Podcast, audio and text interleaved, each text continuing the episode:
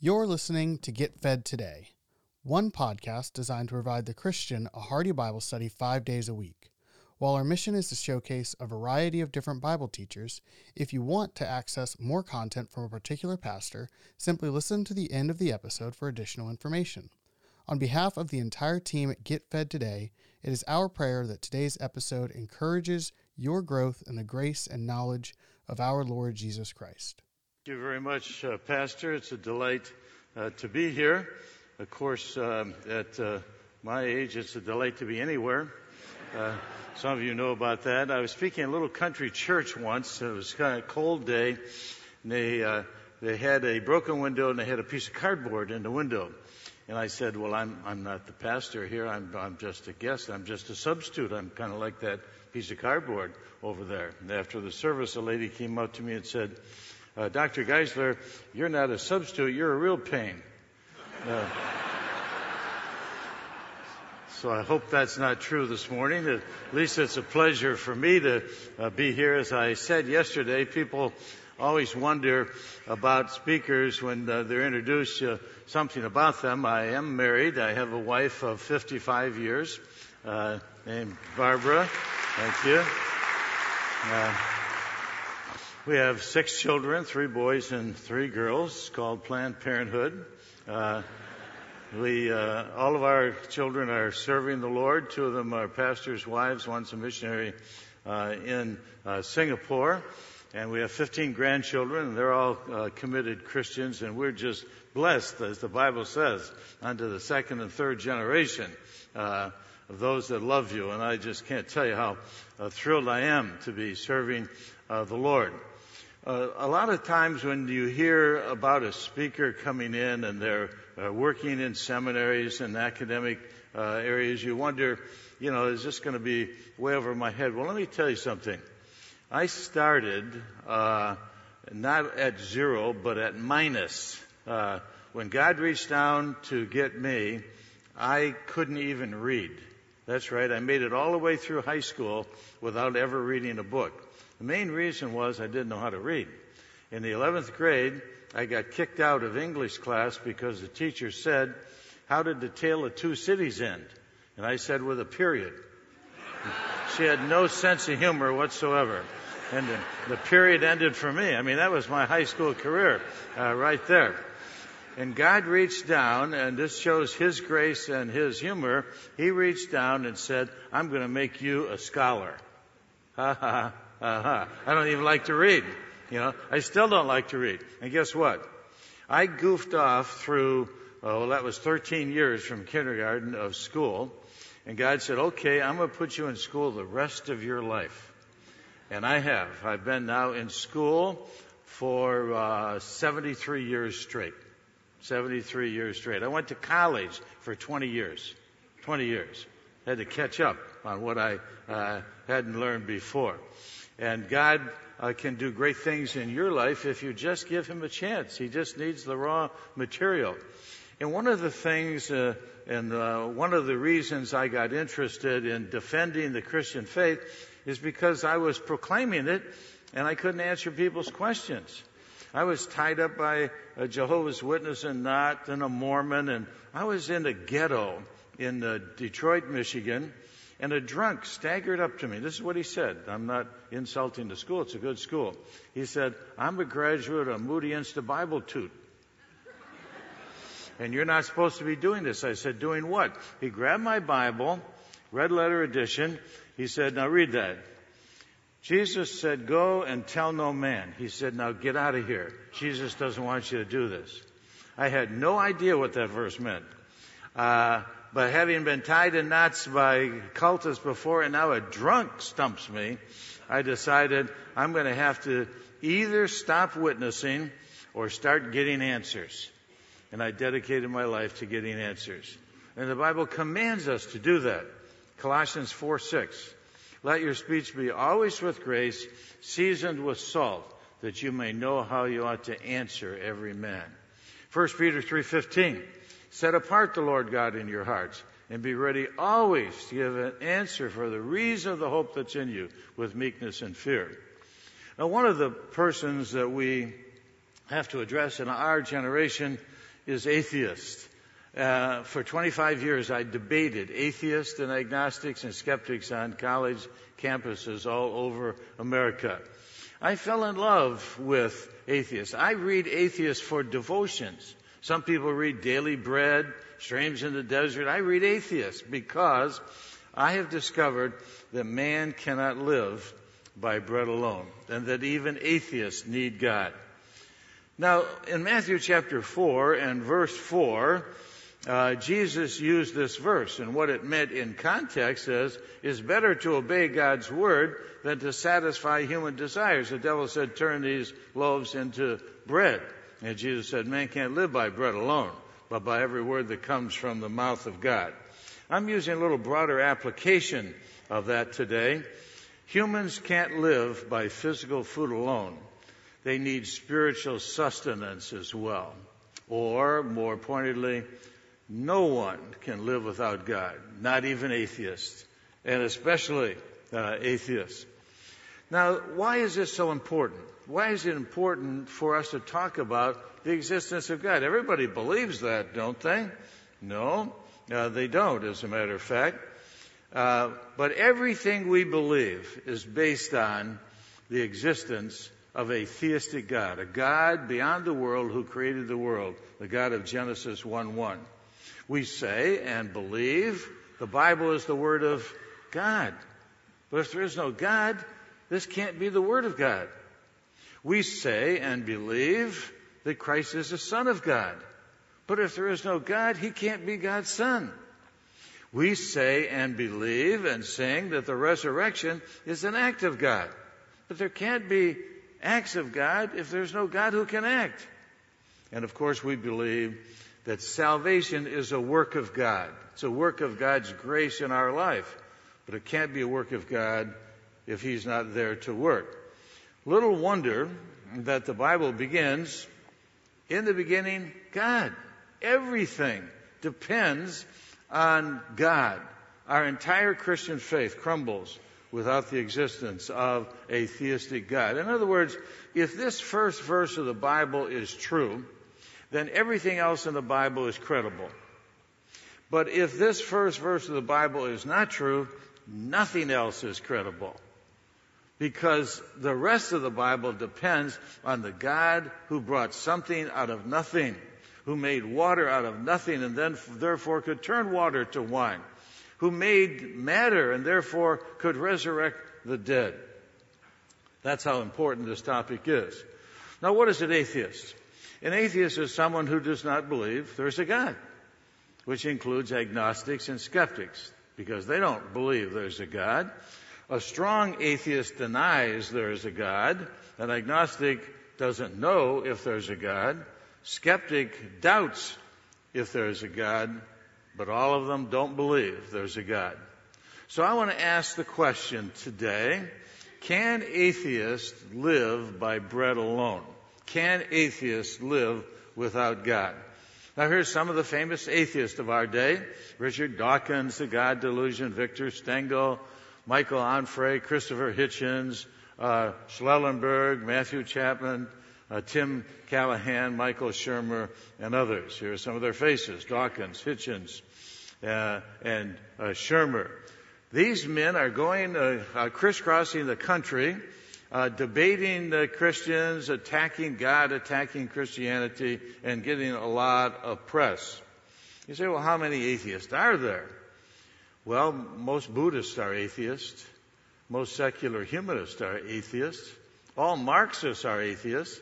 5% of Americans are atheists. 30% of English, 60% of Swedes, and 80% of Russians are atheists. Uh, stay here. Uh, don't go uh, east. In addition, in addition, almost half of the world, that's right, almost half of the world, literally 49% of the world, do not believe in the God of Genesis 1-1, a theistic God. So in that sense, almost half of the world are atheists. There are even atheist churches now. Here's one from Time Magazine. 10 1507. Is God keeping you from going to church? Don't let that bother you. Join the Unitarian Universalist Church. I preached in one once. That's right. I was teaching at Dallas Seminary. The phone rang, and the pastor from the Dallas Unitarian Universalist Church said, uh, We'd like to have you come and speak at our service sometime. He said, We've had strippers, we've had communists, and we thought we ought to have a Christian sometime. I said, Well, if you don't have any strippers that day and uh, I can speak on whatever I want, I'd be glad to come. Paul went to Mars Hill. Why shouldn't I go to the Unitarian Universalist Church and preach the gospel? And so I did. The church was packed out. Three times as many people as they usually have. 90. They usually have 30. now this in a city where a small church is a thousand, you know, where they had 20,000 at First Baptist of Dallas and, and other churches. And so I said to him, I want to speak on um, Jesus Christ, God, guru, or ghost. He loved it. He was hoping for God or guru. Uh, I mean, for a ghost or guru, and I gave him God, but he said, that's fine. So when I got there, he got up to introduce me. He said, now, Dr. Geisler is going to speak on Jesus. We hardly ever talk about Jesus in our church, the understatement of the century. Uh, he said, I looked in our Unitarian manual for the last 10 years, and I only found one meditation on Jesus, and it was titled, Is Jesus a Sissy? And the answer was yes. And that was my introduction. I got up and spoke on is Jesus God? Jesus claimed to be God. Jesus proved to be God. Are there any questions? Every hand went up. So I spent another 45 minutes answering uh, their questions. Only one person in the entire church believed in some kind of supreme being. And she was told by a voice, a persistent voice, don't go to church today. And so the voice was so persistent that she wanted to come to church to find out why she shouldn't be there. Uh, and she heard the gospel for the first time. Why atheists can't live without God? The main point.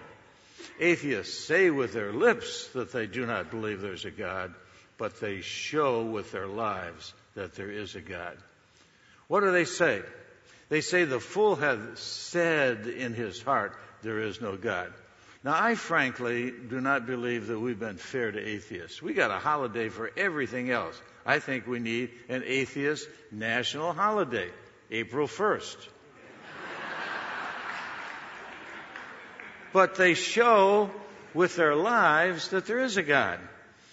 Romans 2:15 For when the Gentiles who do not have the law by nature do the things contained in the law they show the works of the law written in their heart they can't avoid in their heart what they deny with their lips. Now, there are three things I want to cover. Atheists say they can live without God. The Bible says they can't live without God. What does the evidence show? And this is to me the most fascinating part of my uh, almost lifelong study here for the last 50 years of reading atheists is that the evidence shows that they can't live without God. David said, The heavens declare the glory of God, and the firmament showeth his handiwork. Paul said, Since the creation of the world, God's invisible attributes are clearly seen, being understood by the things that are made, so they are without excuse. Jesus said, Man shall not live by bread alone, but by every word that proceeds from the mouth of God. That's what the Bible says. They can't. What does the evidence show? Well, my main point is this. Atheists say with their lips that they don't believe in God, but they show with their lives that there is a God. What they say is the fool has said there is no God, but what they show is that there is a God because there's a moral law written on their hearts and there must be a moral lawgiver. Now I want to demonstrate this morning in four ways why atheists can't live without God. Logically, they can't. Morally, they can't. Psychologically, they can't. And religiously, they can't. Let's start with the simplest one. Logically, the world has a beginning. Everything that has a beginning has a cause. Therefore, this world, this universe had a cause. They can't avoid that logic.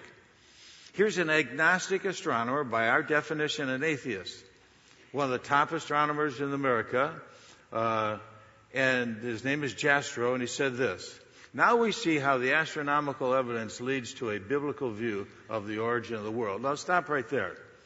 Our liberal theologians are saying Genesis is myth, and our agnostic astronomers are saying Genesis is literally true. Is there something wrong with this picture?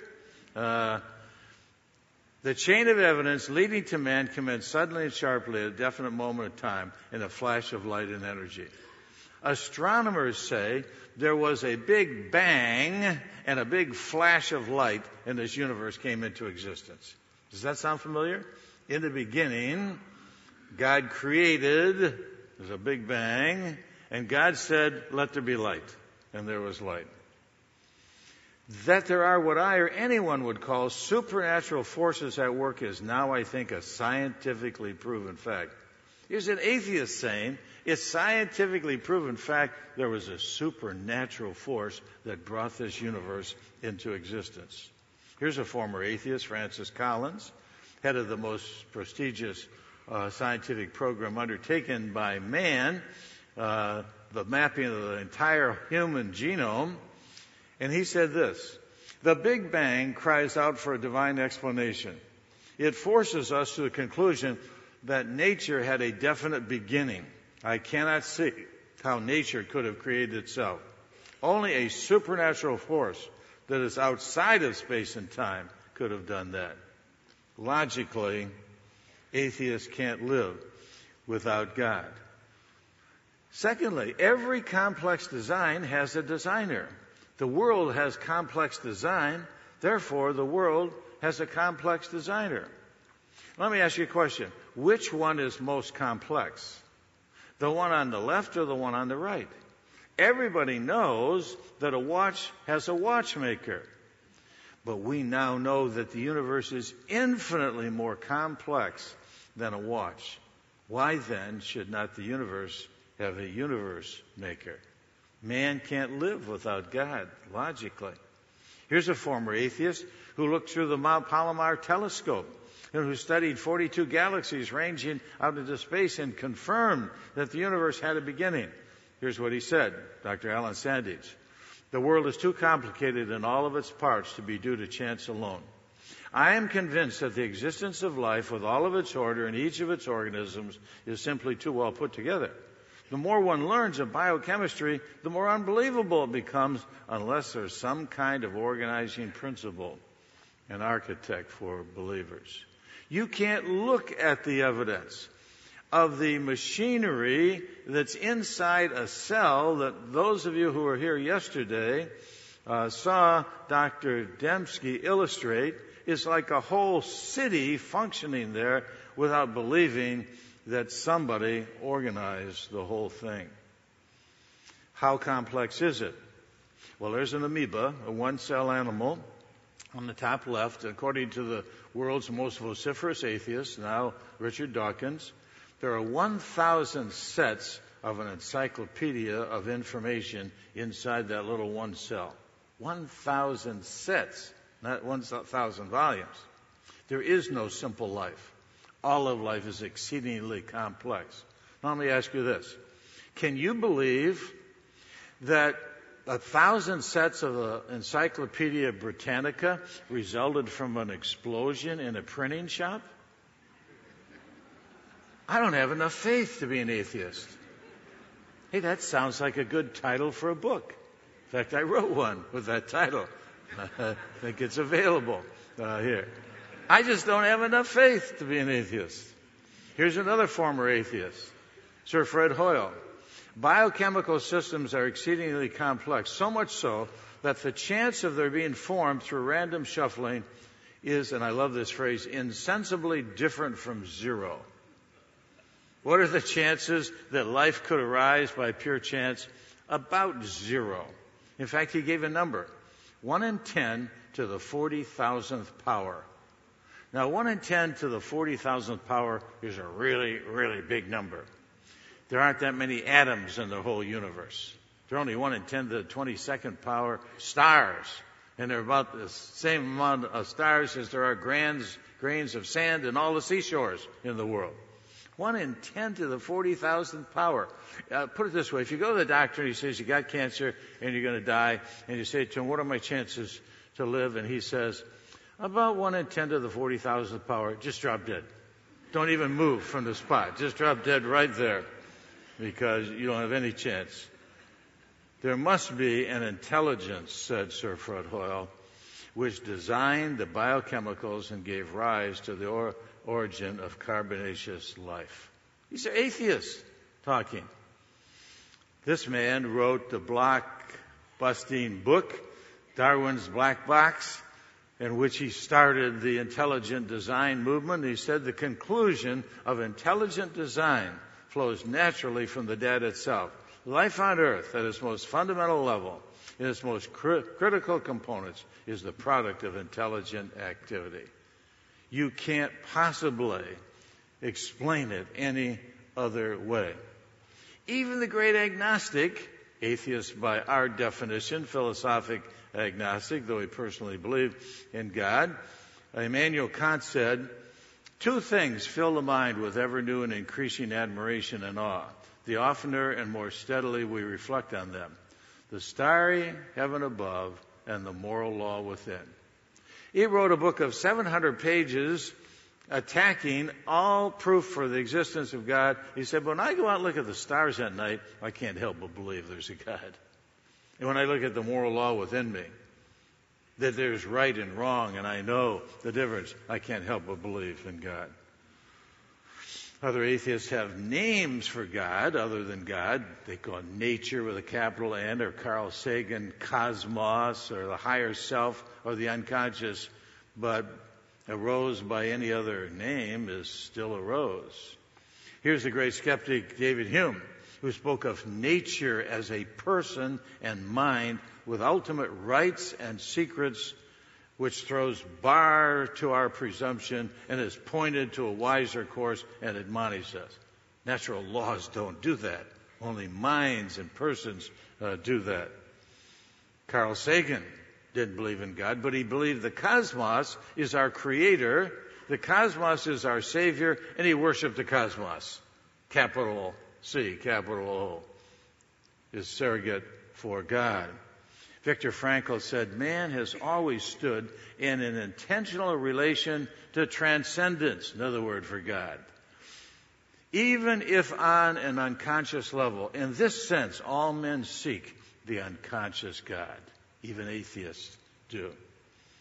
Erich Fromm denied a theistic God, but he affirmed a humanistic religion. He used the name God for his object of devotion to the whole of humanity. He too believed in God.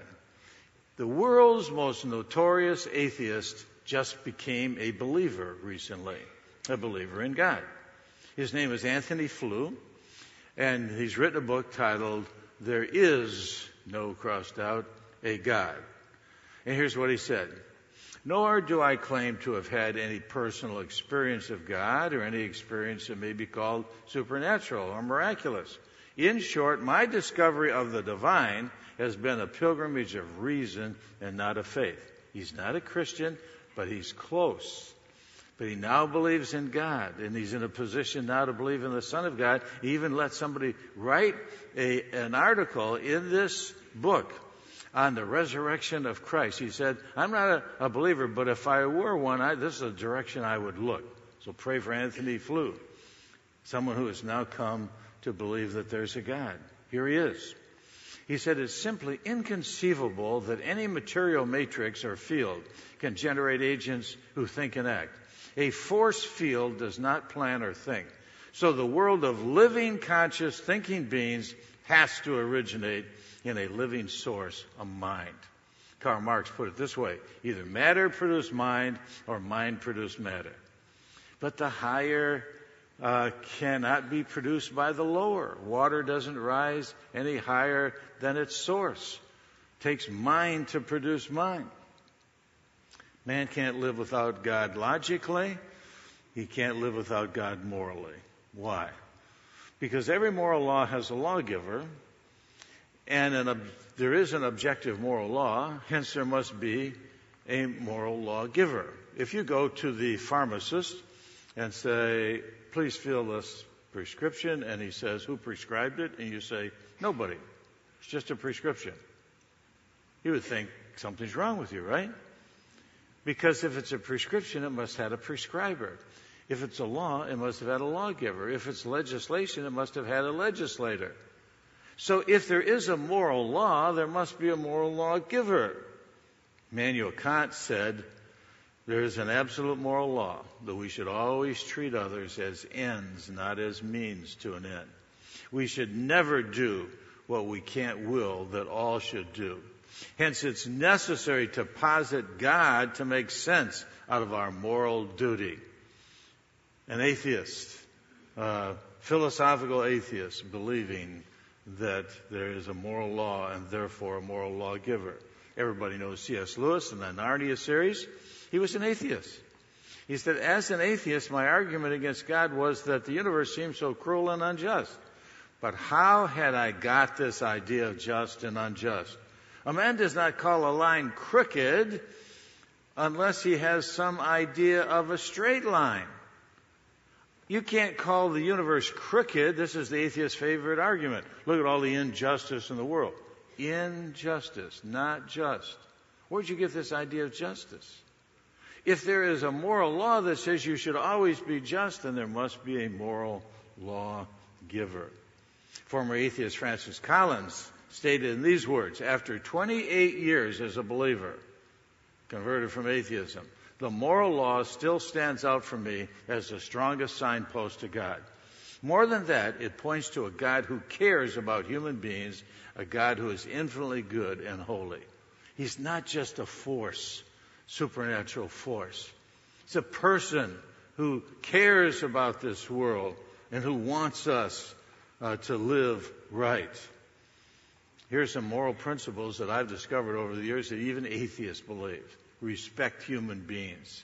Respect human freedom, especially theirs. Respect, uh, reject racism and bigotry. Tolerate other people's beliefs. Promote peace and justice. But even if there's one moral law, there must be one moral lawgiver. Even if there's one absolute moral law, there must be one absolute moral lawgiver. Atheist can't live without God logically. Here's an atheist, former atheist, J. Budziszewski. If you can spell his name, you can pass the course. Uh, what actually led me back was a growing intuition that my condition was objectively evil. Evil is a deficiency in good. There's no such thing as an evil substance, an evil in itself. So if my condition really was evil, there had to be some good of which my condition was a ruination. I had been so wrong for so long, so profoundly, that it seemed that almost anything might be true, even the faith that I had abandoned. And he returned to Christianity and is a born again evangelical Christian uh, writing in defense of the Christian faith. Man can't live without God logically, morally, or psychologically. Sigmund Freud said what characteristic of illusions is that they are derived from human wishes. As for religious doctrines, all of them are illusions and insusceptible of proof. This idea of God is a childhood neurosis. Uh, we need a heavenly Linus blanket, a cosmic comforter, and so we create the Father out there. Uh, there is none, but we create it out of our own illusion and wish. I would like to suggest to Freud that he missed the point. Everyone really needs God. What we really need really exists. Therefore, God really exists. Now notice, I'm not saying everyone gets everything they want. I want a pot of gold at the end of the rainbow, but I'm not going to get it. And notice, I'm not saying everyone gets everything they need. There are people who need water but die of thirst and need food and die of hunger. What we're saying is what we really need really exists somewhere. Water, food, or God. Again, atheist Francis Collins. Why should such a universal and uniquely human hunger for God exist if we're not connected with some opportunity for fulfillment? Creatures are not born with desires unless satisfaction for those desires exists. A baby feels hunger, well, there's such a thing as food. A duckling wants to swim, well, there's such a thing as water. Man needs God, well, there's such a thing as God. Even if you don't find Him. Because no need exists without the possibility of fulfilling that need. Now, the one million dollar question can we show that atheists need God? We know that believers need God. We've confessed that. But how about atheists? Well, here's an atheist Jean Paul Sartre. I needed God. I reached out for religion. I longed for it. It was the remedy. Had it been denied me, I would have invented it myself. Does that sound like atheists need God?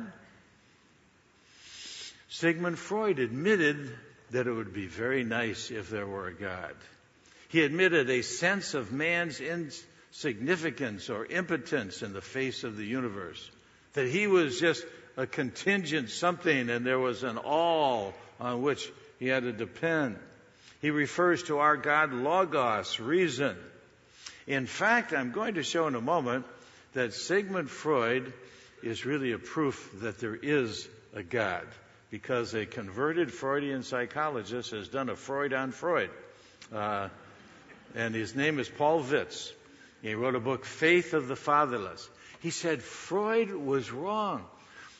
Man does not create the Father. The believer does not create the Father. The atheist kills the Father. And he did a psychological study and he found out these things. Nowhere did he publish any evidence, clinical evidence, that proves that belief in God is an illusion. Instead, there's now much research showing that a religious life is associated with greater physical health and psychological well-being. Those who believe in God have better, uh, better health and well-being than those who don't. Just the opposite of what Freud uh, said. In fact, Vitz showed that Nietzsche was right. This is the most famous atheist who ever lived. He said, God is dead, signed Nietzsche. Some invisible hand wrote under it, Nietzsche is dead, signed God. Here's what he said. He said, I can't live without God. I hold up before myself the image uh, uh, of uh, an unknown God. Here's a, an atheist writing a poem to the unknown God. Thou lightning shrouded one, unknown one, speak. What wilt thou, unknown God? Do come back with all thy tortures to the last of all that are lonely. Oh, come back, and my heart's final flame flares up for thee. Oh, come back, my unknown God, my pain, my last happiness.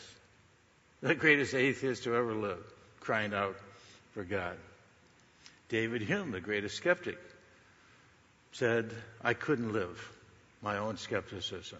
Most fortunately, it happens that since reason is incapable of dispelling these clouds of doubt that he created with his own writing, nature herself suffices to that purpose and cures me of the philosophical melancholy and delirium. I was so tired of my own skepticism that it drove me delirious. What did he do? So I decided to dine, have a nice meal, play a game of backgammon, have a friendly conversation, and when after three or four hours of amusement, I would return to these skeptical speculations, they appear so cold and strained and ridiculous that I cannot find it in my heart to enter into them any farther. And yet our young people go to colleges and they study this as the great skepticism, the great atheism, uh, and they couldn't live without God. Albert Camus, famous French existential atheist, said, For anyone who is alone without God and without a master, the weight of days is dreadful. Does that sound like a happy life? Man can't live without God logically, morally, or psychologically. And finally, they can't live without God religiously. Here's a great atheist, Ludwig Feuerbach, who influenced Karl Marx, and Karl Marx used him to prove his atheism. He said, God is a need of the intelligence, a necessary thought. You can't avoid God with your thinking. The highest degree of thinking power. Now, here's a man uh, who was one of the great atheists of all times, who influenced Karl Marx, who was saying that God is the need of the intelligence, a necessary thought, the highest degree of a thinking power. Here's an atheist who started sociology. He even coined the term, Auguste Comte. He set up a humanist religion. Now, why would an atheist set up a humanist religion? He installed himself as high priest he had religious calendar and holidays. He set up his mistress as the high priestess uh, of it, and he, he venerated great thinkers and saints. John Dewey, father of American humanistic education, wrote a book in 1934 after signing the Humanist uh, Manifesto in 1933, said this Here are all the elements of a religious faith it wasn't Jerry Falwell or Francis Schaeffer who first called humanists religious. It was re- humanists who called themselves a religion. He said, such a faith has always been implicitly the common faith of mankind. It remains to make it explicit and militant. And that he did in our public schools.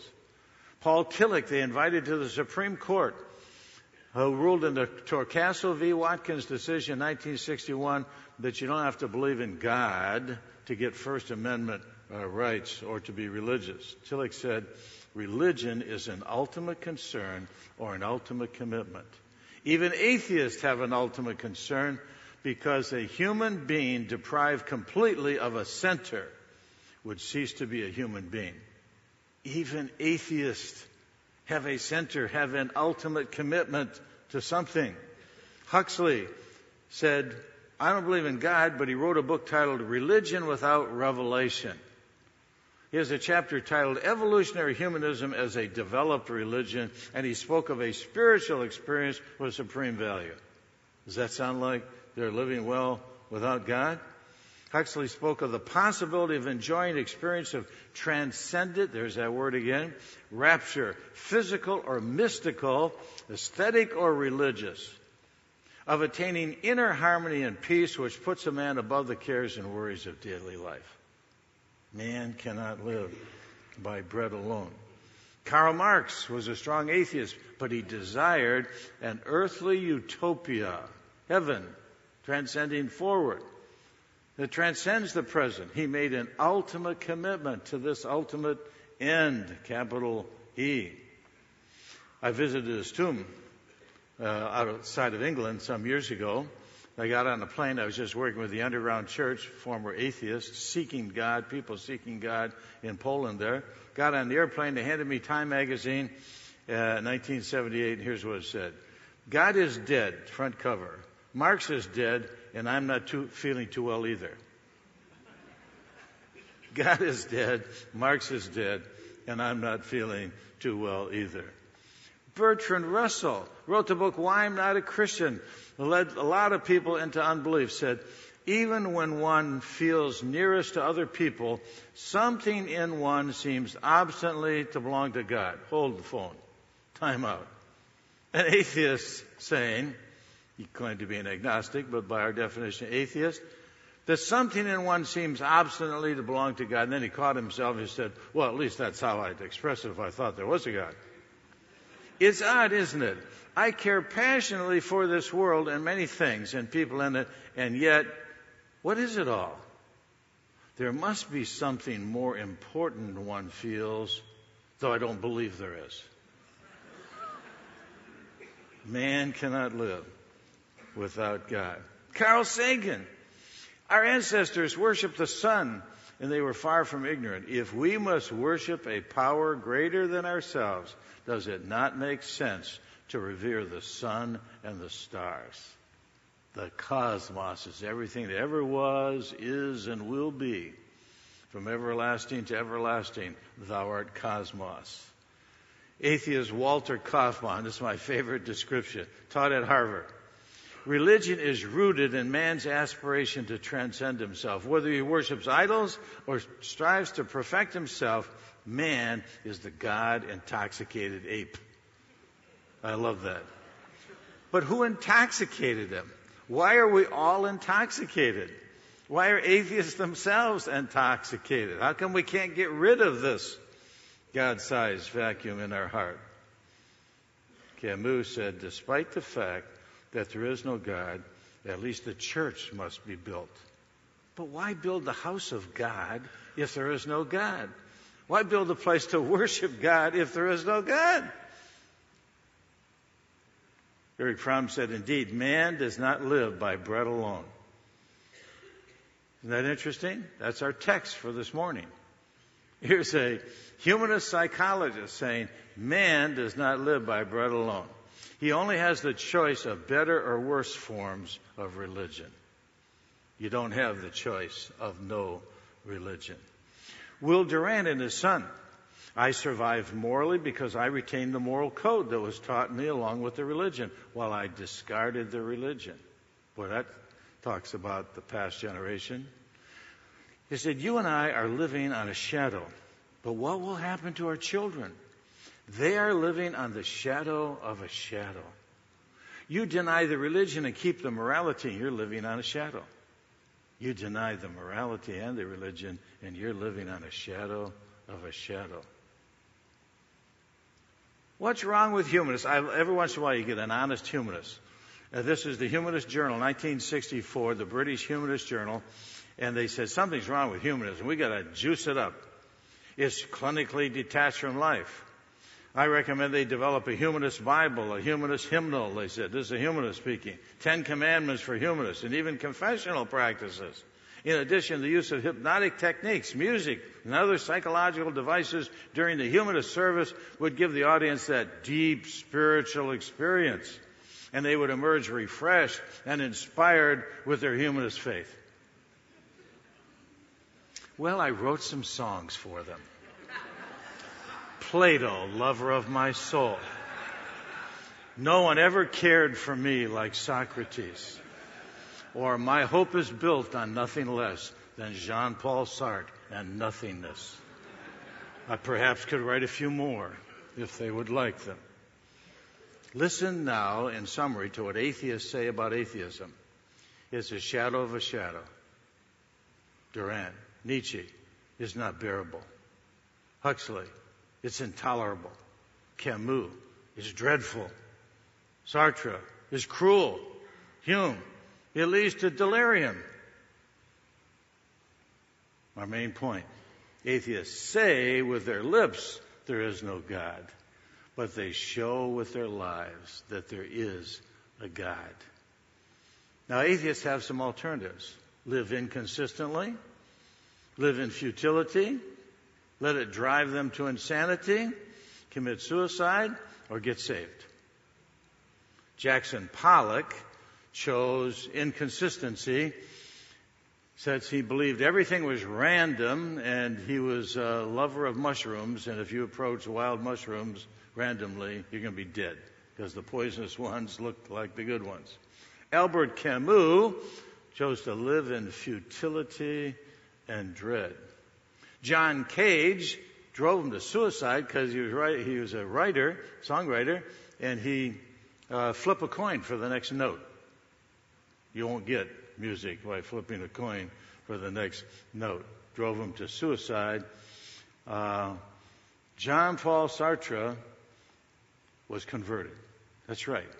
One of the most famous atheists of the 60s was converted. And here's his uh, words before he was saved.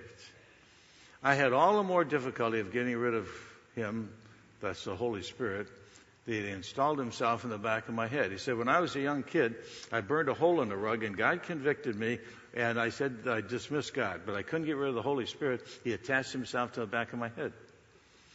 He said, But I collared the Holy Ghost in the cellar and I threw him out. Atheism is a cruel and long range affair. I think I've carried it through. I lost my illusion. So Sartre dismissed God. But God didn't dismiss Sartre. Before he died, National Review records it, uh, uh, also a French journal, and I talked to missionaries who had talked to him, so I verified this three ways. He said, I do not feel that I am the product of chance, a speck of dust in the universe, but someone who was expected, prepared, and prefigured, in short, a being whom only a creator could put here. And the two missionaries who talked to him said he was visited by a minister every week, and they heard Sartre himself expressed to him his deep regret for how many people he had misled by his philosophy of existentialism. We cannot get rid of God.